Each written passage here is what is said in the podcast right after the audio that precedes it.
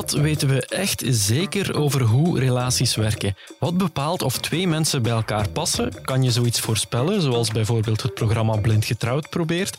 En wat gebeurt er in ons hoofd als we ruzie maken met onze partner? Samen met relatietherapeut Katrien Lagroe ontleden we in deze aflevering de wetenschap achter de liefde. Mijn naam is Dries Vermeulen. Dit is duidelijk.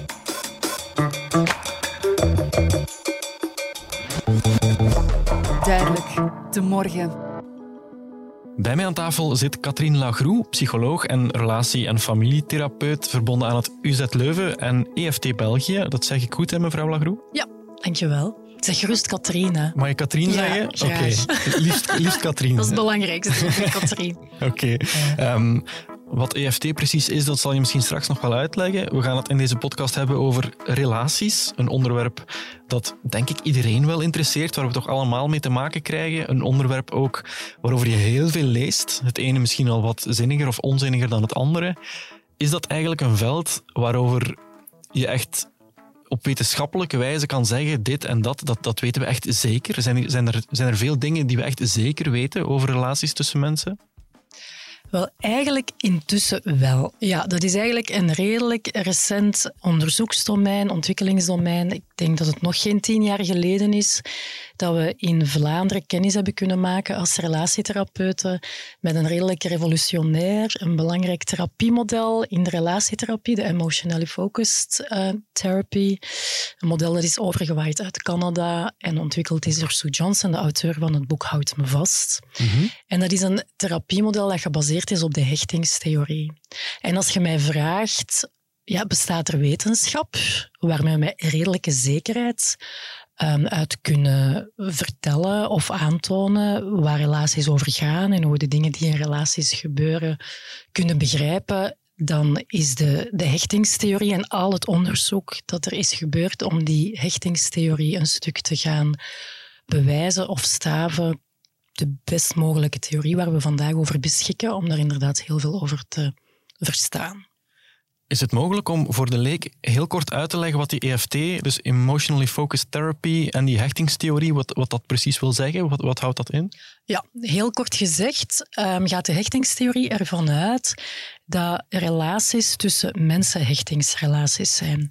En oorspronkelijk is dat een theorie die ontwikkeld is door Bowlby, een Britse psychiater, ehm, die eigenlijk vooral onderzoek deed naar relaties tussen ouders en kinderen.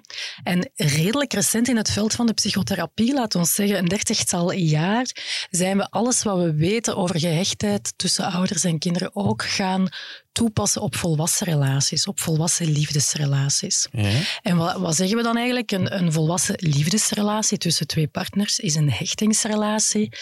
En dat is nieuw, want vroeger als relatietherapeuten dan gingen wij moeilijkheden tussen partners vooral benaderen vanuit we moeten mensen beter leren communiceren met elkaar. Of mensen moeten vooral hun seksleven een beetje eh, opvrolijken en dan, dan, komen de dingen wel goed. Intussen begrijpen we, nee, die band, alles wat er gebeurt tussen partners, dat gaat eigenlijk om een emotionele band die we hebben met elkaar, een hechtingsband, en die heel erg wordt beïnvloed door alle hechtingsbehoeften, zeggen we dan, die wij hebben als mensen, waarbij dat een hele centrale hechtingsbehoefte die ook universeel is en die wij allemaal in ons dragen, gaat over u kunnen thuis voelen bij iemand, u gekend kunnen voelen door iemand. En in zekere zin kan je die behoefte samenvatten in een, in een belangrijke vraag die wij ons allemaal op dagelijkse basis stellen, bewust of onbewust. Hè, dat is de vraag die we stellen aan wie belangrijk voor ons is. Zijde jij er voor mij? Ja. Die zeide jij er voor mij, dat gaat over, kan ik op u rekenen? Kan ik voelen dat ik goed genoeg ben voor jou? Enzovoort. En, en dat als er daar iets misloopt in hoe dat we ons daar veilig in kunnen voelen, dat dat is eigenlijk wat relaties in moeilijkheden brengt. Oké. Er is nog maar net eigenlijk een nieuwe eh, grote gezinsenquête gepubliceerd van de Vlaamse overheid. Dat doen ze elk jaar. En daaruit blijkt dat de Vlamingen het wat dat betreft blijkbaar zeer goed doen. Die geven hun relatie, ik spiek even op mijn papier, 8,6 op 10 gemiddeld. Wauw. Qua tevredenheid over hun relatie. Dat is bijzonder veel. Hè? Dat is echt hoog. Ja, het, het verbaast tof. jou ook. Ja, toch wel. Ja. Het is een cijfer waar ik niet van op de hoogte was. Maar goed, kei tof dat, uh, dat mensen. Zo, het, zegt, het zegt misschien net vooral iets over dat um, als we ruzie maken of er conflicten zijn, dat het dus niks te maken heeft met dat de liefde er niet is. Misschien bevestigt het dat vooral. Um, als je zegt dat voor een relatie, dus vooral dat emotionele belangrijk is, die emotionele hechting, kan je daar concrete dingen op plakken, factoren die mee bepalen of mensen al dan niet tevreden zijn in een relatie?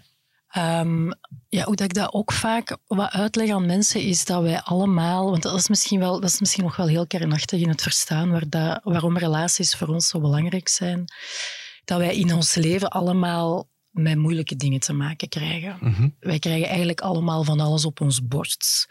Gaande van tegenslag, verlies, burn-outs, werkloosheid, mensen die sterven, wij zelf die ouder worden, hè, die uiteindelijk komen te sterven. En eigenlijk onze belangrijkste hulpbron om met al die hele moeilijke dingen in ons leven om te gaan, dat zijn onze relaties. Ja. We weten eigenlijk uit heel veel onderzoek dat het net het beschikken over warme relaties, waarin dat we ons thuis voelen, dat dat het is wat ervoor zorgt dat mensen zich beter in hun vel voelen, zich vaak ook gezonder voelen en, en best veerkrachtig kunnen omgaan met al die moeilijke dingen in het leven. Mm en dan blijkt wat, wat heel belangrijk is om je thuis te voelen bij elkaar, om je niet eenzaam te voelen, om je verkrachtiger te voelen in het omgaan met al die moeilijke dingen die, wij, die voor ons allemaal vroeg of laat op ons pad komen, waar niemand van ons voor gespaard blijft, dat dat in de kern ligt over delen met elkaar hoe de dingen voor jou zijn. Over, van, eigenlijk een beetje op zijn Vlaams gezegd, spreken over je gevoelens. Ja maar als ik, als ik gevoelens zeg, dan ben ik wat ongerust dat voor een grote groep mensen dat al klef klinkt en dat mensen al, al, al gaan denken van ja, daar zijn we weer met spreken over gevoelens. Want ik weet dat voor heel veel mensen dat nu net is waar ze niet op zitten te wachten of wat moeilijk voelt of wat niet bij hen voelt passen. En er, er is allemaal veel logica rond, maar wat mij nu te ver zou brengen om daarover uit te wijden. Maar in, in essentie gaat het daar eigenlijk wel over. En, en dat, het, dat op zich is eigenlijk wat ervoor zorgt dat contact voelen met elkaar, dat het dat aan zich is wat ervoor zorgt dat wij ons veiliger voelen in onze relatie, maar ook met onszelf en in het leven to court. We hebben naar aanleiding van dit gesprek aan de morgenlezers gevraagd. We krijgen een relatietherapeut op bezoek in onze podcast. Wat zouden jullie graag aan haar vragen? Daar hebben heel wat mensen op gereageerd. Dus ik stel voor dat we in de loop van dit gesprek een paar van die vragen gaan aanhalen. Ja, dat is goed. De eerste vraag is er eentje van Tina. Hallo, ik ben Tina en ik heb volgende vraag. Kan je het leren om goed ruzie te maken? Ik bedoel daarmee, kan je het leren om ruzie te maken op een manier waarbij een van de partners niet gekwetst achterblijft. Of aan de andere kant uh, dat er geen partner is die met onuitgesproken frustraties achterblijft. Ja, je had het daarnet al over die communicatie. Um, Dit is communicatie op het moment dat het misschien wat minder goed gaat. Kan je op een goede manier ruzie maken? Ja, ik denk als ik, als ik Tina haar vraag probeer goed te begrijpen, dat zij zich afvraagt, kan je op een goede manier van mening verschillen? Kan je mhm. op een goede manier een, een discussie hebben met elkaar over en, en ook voelen dat we verschillend zijn of dat we verschillende standpunten hebben? En dan denk ik absoluut um, iets wat heel belangrijk is om goed te verstaan als koppel, is dat als jullie voelen dat er ruzie ontstaat over meningsverschillen, wat we vaak doen als mensen, en dat is heel normaal en logisch, maar wat we vaak doen, is dat we dan heel erg over de inhoud van onze ruzies met elkaar gaan discussiëren. Ja. En dan verliezen we ons in um, wie, wie, heeft er gelijk. En, en dan, dan, dan, dan gaat het eigenlijk over al die inhouden van hey, koppels maken over zoveel ruzie over de kinderen, over het geld, over de schoonfamilie, over um, gaan we wel of niet verhuizen. En als, als, je, ja, als je voelt dat je daarover in een discussie komt en elkaar niet meer vindt en elkaar niet begrijpt, ja, dan, dan, dan ben je op een plek terechtgekomen die jullie niet verder helpt. En wat je dan kan doen, vooraleer je het gesprek verder zet, want we moeten, we moeten ook wel kunnen communiceren natuurlijk met elkaar. Hè? We, moeten, we moeten kunnen spreken over dingen waar we afspraken over willen maken, waar we afstemming over willen vinden. Maar als we voelen dat het niet meer lukt om elkaar echt te horen en te begrijpen en te verstaan, dan zijn we gekaapt door een, een, wij noemen dat een relatiepatroon, dat ontstaat op het moment dat we onszelf beginnen beschermen eigenlijk. En wat ik daarnet zei in het begin van die hechtingsbehoeften die wij allemaal heel diep voelen, mhm. van zijde jij er voor mij, kan ik op u rekenen, ben ik goed genoeg voor u? Als we in een discussie ons daarin bedreigd gaan voelen, als we dat dus met andere woorden persoonlijk gaan beginnen nemen en dat gaan voelen als een aanval, dan gaan wij van alles doen om ons tegen elkaar te beschermen. Ja. Ofwel nog harder discussiëren, ofwel toeklappen. Dat is meestal dat, meestal doen we een van die twee dingen. Ofwel gaan we proberen de andere te overtroeven en worden we luider en groter, ofwel klappen we helemaal toe. En dat is allebei niet goed waarschijnlijk. En het is allebei menselijk mhm. en deel van onze biologie. Dus dat aan zich bepaalt niet een goede relatie dat je hebt. Wat, wat goede relaties onderscheidt van kwetsbaardere relaties, is dat als het gebeurt, dat je weer de weg terugvindt en het weer kunt goedmaken met elkaar. En hoe maak je het goed? Door het dan eigenlijk net eerst even te hebben over, hé, hey, wat gebeurt er hier tussen ons? Hier, gebeurt er iets dat wij goed kennen, zo'n patroon, zoiets dat ons wel vaker overkomt, waarbij dat jij groot en luid wordt en ik toeklap en dan voelen we, we vinden elkaar niet meer en we geraken hier niet uit. En dan zou mijn advies zijn van, oh, ga dan, ga dan even op de rem staan samen en, en heb het daar eerst heel even over. Van, al, al is het maar dat benoemen van, oh nee, deze is niet leuk we zitten weer in iets waarin we elkaar niet vinden. Wat gebeurt hier? En dan komen we ook bij wat ik daarnet zei, van hoe belangrijk het is om dan even te delen met elkaar. Van, van waar gaat dit over? Van wat maakt ons nu bang? Wat geeft ons stress? Wat zorgt ervoor dat dit precies in ruzie ontaart? Want als je daar weer contact over kunt maken, dan wordt dan word je allebei weer rustiger. Mhm. Dat is zo, daar gaat die hechtingswetenschap over. Dat is wat ons weer rustig maakt. Wat ervoor zorgt dat we weer connectie kunnen maken met, met elkaar, maar ook met onze redelijkheid en met ons denkende brein. Want als we in ruzie zitten, zitten we alleen in ons emo-brein en dan verliezen we onszelf en dan zijn we, niet meer, zijn we eigenlijk niet meer goed in het hier en nu en bij elkaar. En het is dat wat we nodig hebben om dan verder onze discussies, gesprekken, meningsverschillen verder met elkaar te kunnen gaan uitpuzzelen. Mhm. Ja, je, je, zei al, koppels maken veel ruzie over geld, over de kinderen, over schoonouders. Dat zijn dan de dingen waar het aan de oppervlakte fout loopt. Maar, maar waar zit het dan eigenlijk echt mis als zoiets gebeurt? Oké, dikke merci voor uw vraag. Want dat wil zeggen dat jij al goed geluisterd hebt. Want dat is absoluut een superbelangrijke vraag. Want de, de, uiteraard gaan we het niet hebben over de, op de eerste plaats niet hebben over de schoonfamilie. Nee. Of over de kinderen. En dat krijgen koppels ook in een eerste sessie al te horen. Vandaar ga ik niet voor jullie kunnen oplossen. Waar ik jullie wel bij kan ondersteunen, is, is het hebben van een ander soort gesprek met elkaar. Want ze slagen, niet, ze slagen er op dat moment eventjes niet meer in om een goed gesprek te hebben over hoe gaan wij dat samen doen als ouders. Hoe gaan wij dat samen doen met onze schoonfamilies. Of hoe, gaan we, ja, hoe, hoe, kunnen we samen herstellen van die vertrouwensbreuk die dat wij nu meepakken in onze relatie door wat er is gebeurd. Mhm. Ja, en dat gaan we doen door het, het hebben van een bepaald soort gesprek met elkaar, of toch daarin gaan oefenen samen en met elkaar ervaren. Dat is dan waar de relatietherapie eigenlijk uit bestaat.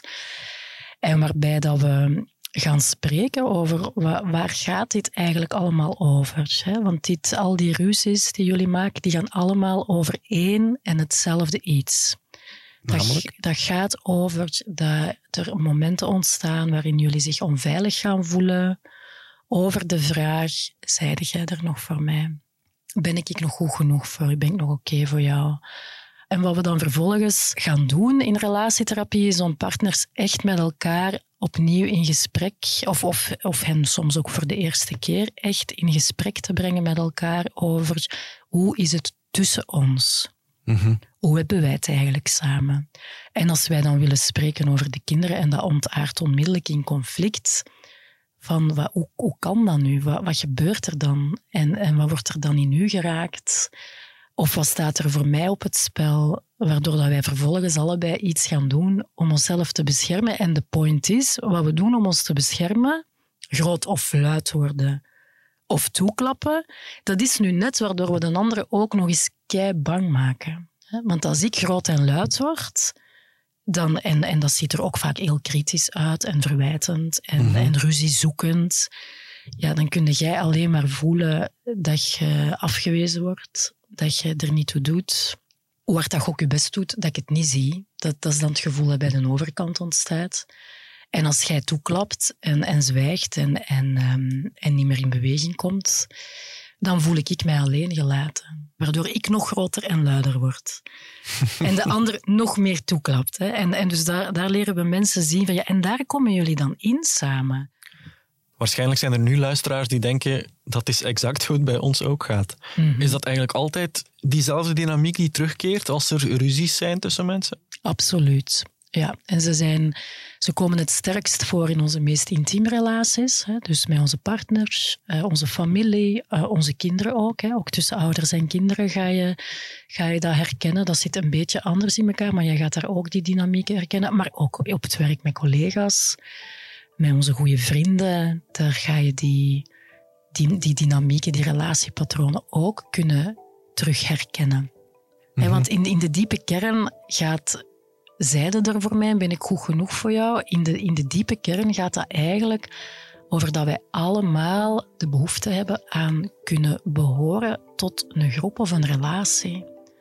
En evolutionair gezien is dat helemaal logisch, hè? omdat wij als mensen, zolang als wij al bestaan, um, een groep of een relatie nodig hadden om te kunnen overleven. Ja. Ons brein beschikt nog altijd over een stukje brein, ons emo-brein, dat nog helemaal hetzelfde functioneert als zoveel um, jaren geleden waarin wij als mens ontstaan zijn eigenlijk.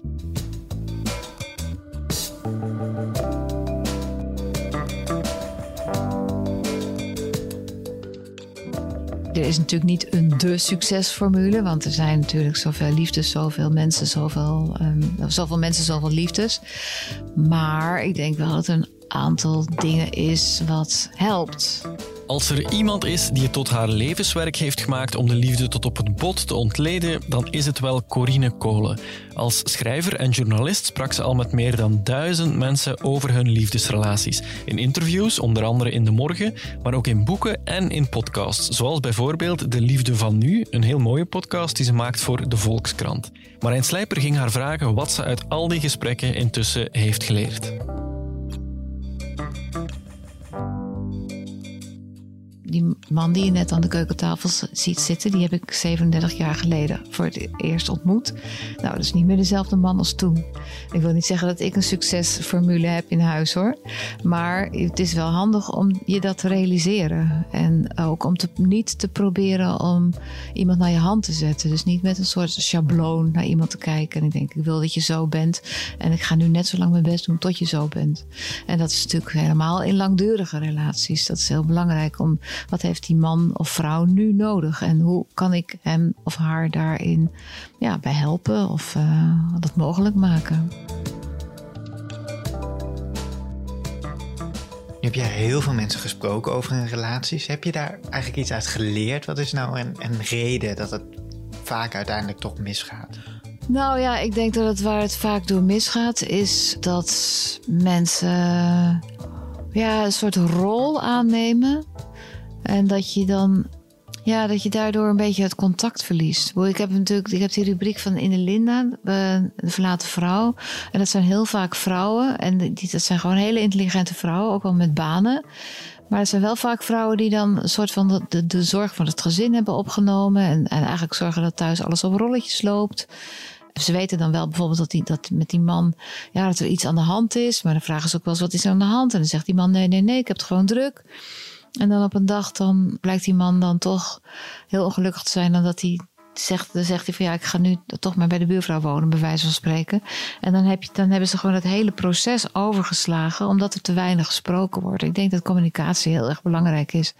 En ik ben ook helemaal geen fan van eindeloos alles stuk lullen. Maar ik denk wel dat het heel goed is om, om ja, vinger aan de pols te houden. Op het moment dat je, dat je voelt dat er iets niet in orde is, dat je dan gewoon aan de bel trekt. En niet genoegen neemt met van ja, ik heb het een beetje druk. En, uh, dus die communicatie is denk ik heel erg belangrijk. Ik denk ook met mensen die, die, die het nog wel heel goed hebben na een hele lange tijd, dat zij ook wel goed communiceren. Dat kan ook bijna niet anders. Hoe, hoe belangrijk is fysieke aantrekkingskracht eigenlijk nog in een lange relatie? Oh, dat denk ik dat dat heel erg belangrijk is. Ja, ja grappig. We zaten toevallig gisteren aan bij vrienden te eten. Die ook heel erg lang al bij elkaar zijn. Ook zoiets als wij. En toen, zei, toen ging het over al die scheidingen. Weet je, het is altijd leuk om alle scheidingen even te bespreken. En toen zei ze, ja, die en die en die ook. En toen zei ze van, ja, maar we hadden ook al heel lang geen seks meer. En toen zei ik, zei die vriendin van ons, ja, maar ja, als je geen seks hebt, dan is het toch logisch dat het op een gegeven moment niet goed meer gaat. En ik denk dat ze daar gelijk in heeft. En iedereen, kijk, ik bedoel, seks kan je natuurlijk allerlei vormen van intimiteit aan ophangen. Ik denk, bedoel, ik denk dat je seks en intimiteit gelijk moet schakelen. Want wat is seks? Wanneer is het seks? Is het zoenen als seks? Is knuffelen seks? Weet je, dat dan kom je op een heel raar glad ijs. Maar ik denk wel dat het heel belangrijk is dat je die intimiteit behoudt. Ja. Is het op een gegeven moment niet ook een beetje onvermijdelijk dat het eh, saai wordt? Ja, nee, dat zou je zeggen. Nee, dat, dat, denk ik niet. Maar ja, ik ben er zelfs het grootste voorbeeld van. Ik, verbaas me er elke dag over. Dat je gewoon 37 jaar... Dat is toch bizar? Ik, ben denk ik, wat, wat haalt die vrouw in haar harsen? 37 jaar met dezelfde man. Maar het is toch echt, weet je, je, je verandert ook elke keer. Dus het is ook wat ik net, waar ik mee begon. Het is niet dezelfde man. En je situatie is anders. We hebben drie kinderen opgevoed. Nou, die zijn nu wel een beetje En dan is, het, dan is het weer heel anders samen. En, en je hebt die hele geschiedenis samen, wat natuurlijk ook heel bijzonder is. En je wordt milder. Ik kan niet anders zeggen, elke dag is anders. Als je een goede liefde hebt, is elke dag anders.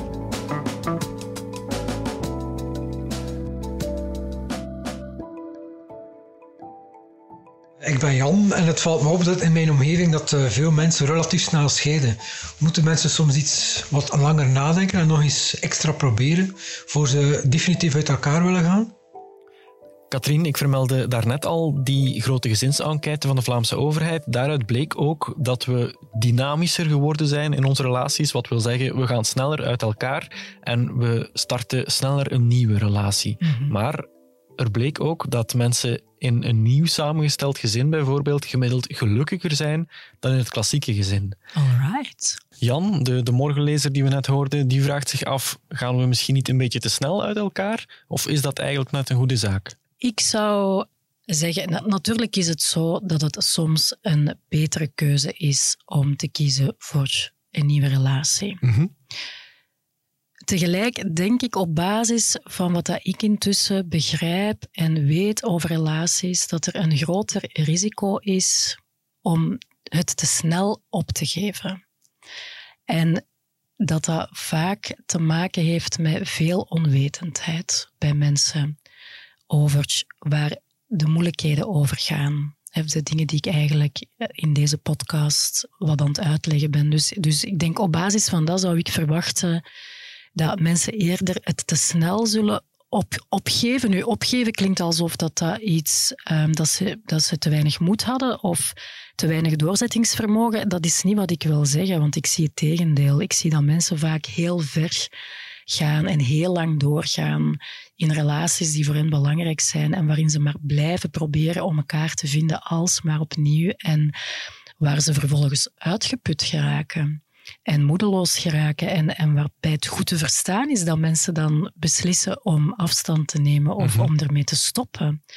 Alleen geloof ik dat het soms misschien niet nodig was geweest om zo lange tijd in zo'n uitputtende dynamiek geleefd te hebben met elkaar. En dat dat veel vaker iets te maken heeft met niet begrijpen wat gebeurt er tussen ons en geen manier gevonden hebben om om dat te verstaan en de weg weer terug naar elkaar te vinden. En ik geloof dat er koppels, dat er vele koppels zijn die uit elkaar gaan, die als uh, misschien jaren geleden bij een relatietherapeut hadden aangeklopt dat het anders had kunnen gaan.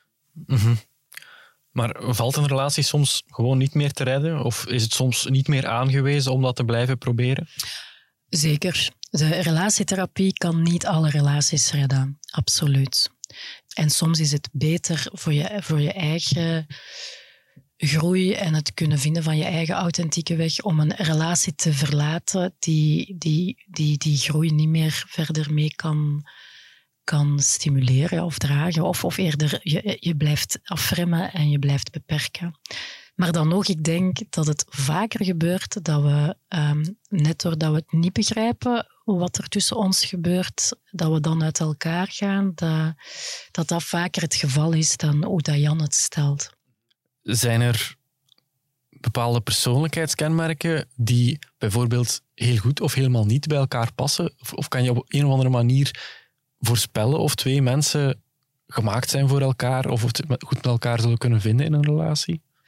Wat belangrijk is, prognostisch, is verliefd zijn. Ja.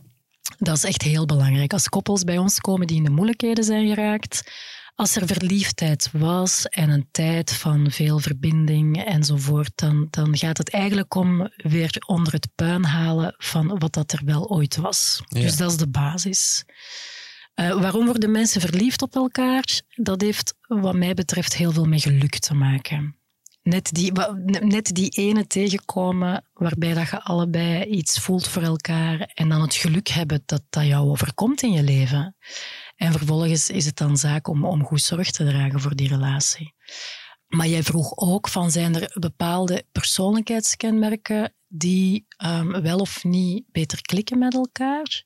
Ja, want um, om het maar even te noemen, het programma Blind Getrouwd op VTM, daar worden mensen samengezet op basis van ja, heel wat kenmerken, onder andere dus ook ja, echt, echt een persoonlijkheid, waarvan dan wordt gedacht, die twee, daar bestaat de kans dat die een goede relatie kunnen vormen samen. Is dat mogelijk om zoiets te voorspellen? Maar wat is het succespercentage van blind getrouwd? Uh, ik kan er geen cijfer op plakken, maar het is niet hoog. Nee, dat dacht ik ook niet. Dus dat is misschien een beetje een antwoord op jouw vraag. Want daar zit een heel team achter. Ja. Daar wordt zoveel voorbereidingswerk gedaan om mensen te matchen met elkaar. En dan blijkt dat dat eigenlijk toch wel um, teleurstellend laag ligt. De koppels die dan uiteindelijk effectief ook groeien naar een romantische relatie. Mm Er bestaat veel onderzoek waaruit ook wel blijkt dat als we veel gemeenschappelijk hebben, gemeenschappelijke interesses delen, dezelfde waarden belangrijk vinden, dat dat uiteraard een relatie vergemakkelijkt. Maar iets wat ik mij vaak hoor zeggen tegen koppels is, eigenlijk zijn die verschillen, die onderlinge verschillen, zijn niet zo de, het belangrijkste probleem in relaties. Want daar, daar kan je afstemming in zoeken, daar kan je een middenweg in zoeken. De, het belangrijkste probleem is als je je niet veilig voelt mhm. in de emotionele band met elkaar.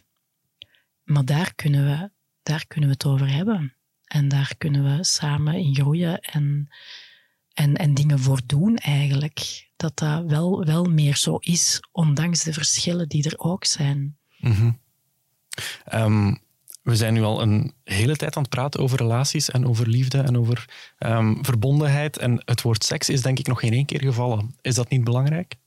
Absoluut, heel belangrijk. Iets wat ik zelf eigenlijk heel lang niet goed heb verstaan. En als vrouw ook, om even mee deel te zijn van de generatie waarin dat cliché nog opging, is dat een verlangen naar seksuele verbinding, een verlangen naar vrije en lichamelijk contact ook gaat over de behoefte aan verbinding, over de behoefte aan je thuis voelen in een relatie, de behoefte aan kunnen voelen dat je belangrijk bent en dat je geaccepteerd wordt. We hebben dat lang eigenlijk verkeerd verstaan, seksualiteit. Alsof dat ook iets was dat vooral mannen dan belangrijk vonden en vrouwen minder. Hè, omdat we dat gingen verklaren vanuit een biologische behoefte of een zekere drift.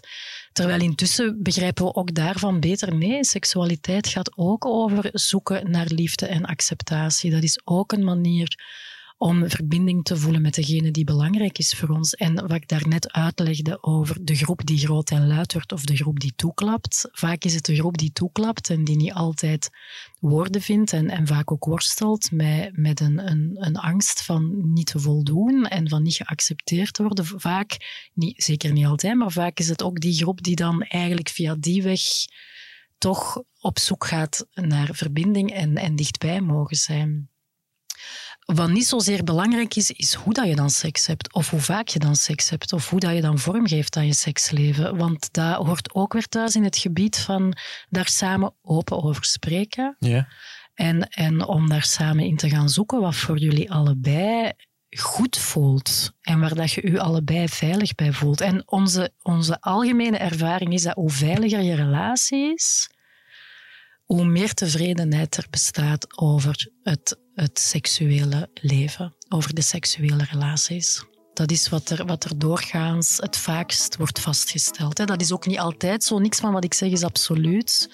Maar voor de meerderheid gaat dat op. Van hoe veiliger onze relatie, hoe beter we ons bij elkaar voelen, hoe meer tevredenheid er dan is over de seksuele relatie, ongeacht hoe die wordt vormgegeven of hoe frequent dat die bestaat of enzovoort.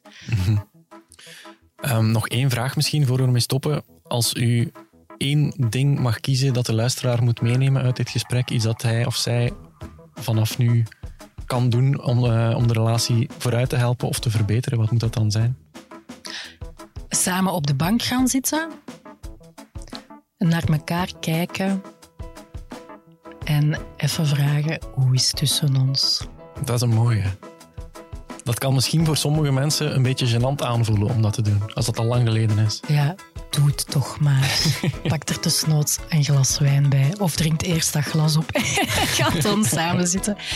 Maar ik denk dat het zo belangrijk is om elkaar echt in de ogen te kijken.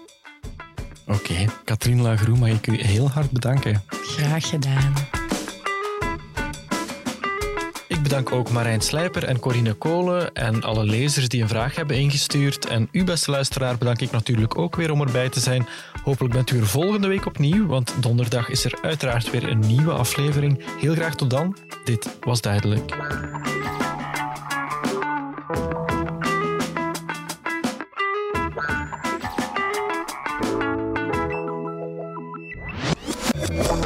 Duidelijk, de morgen.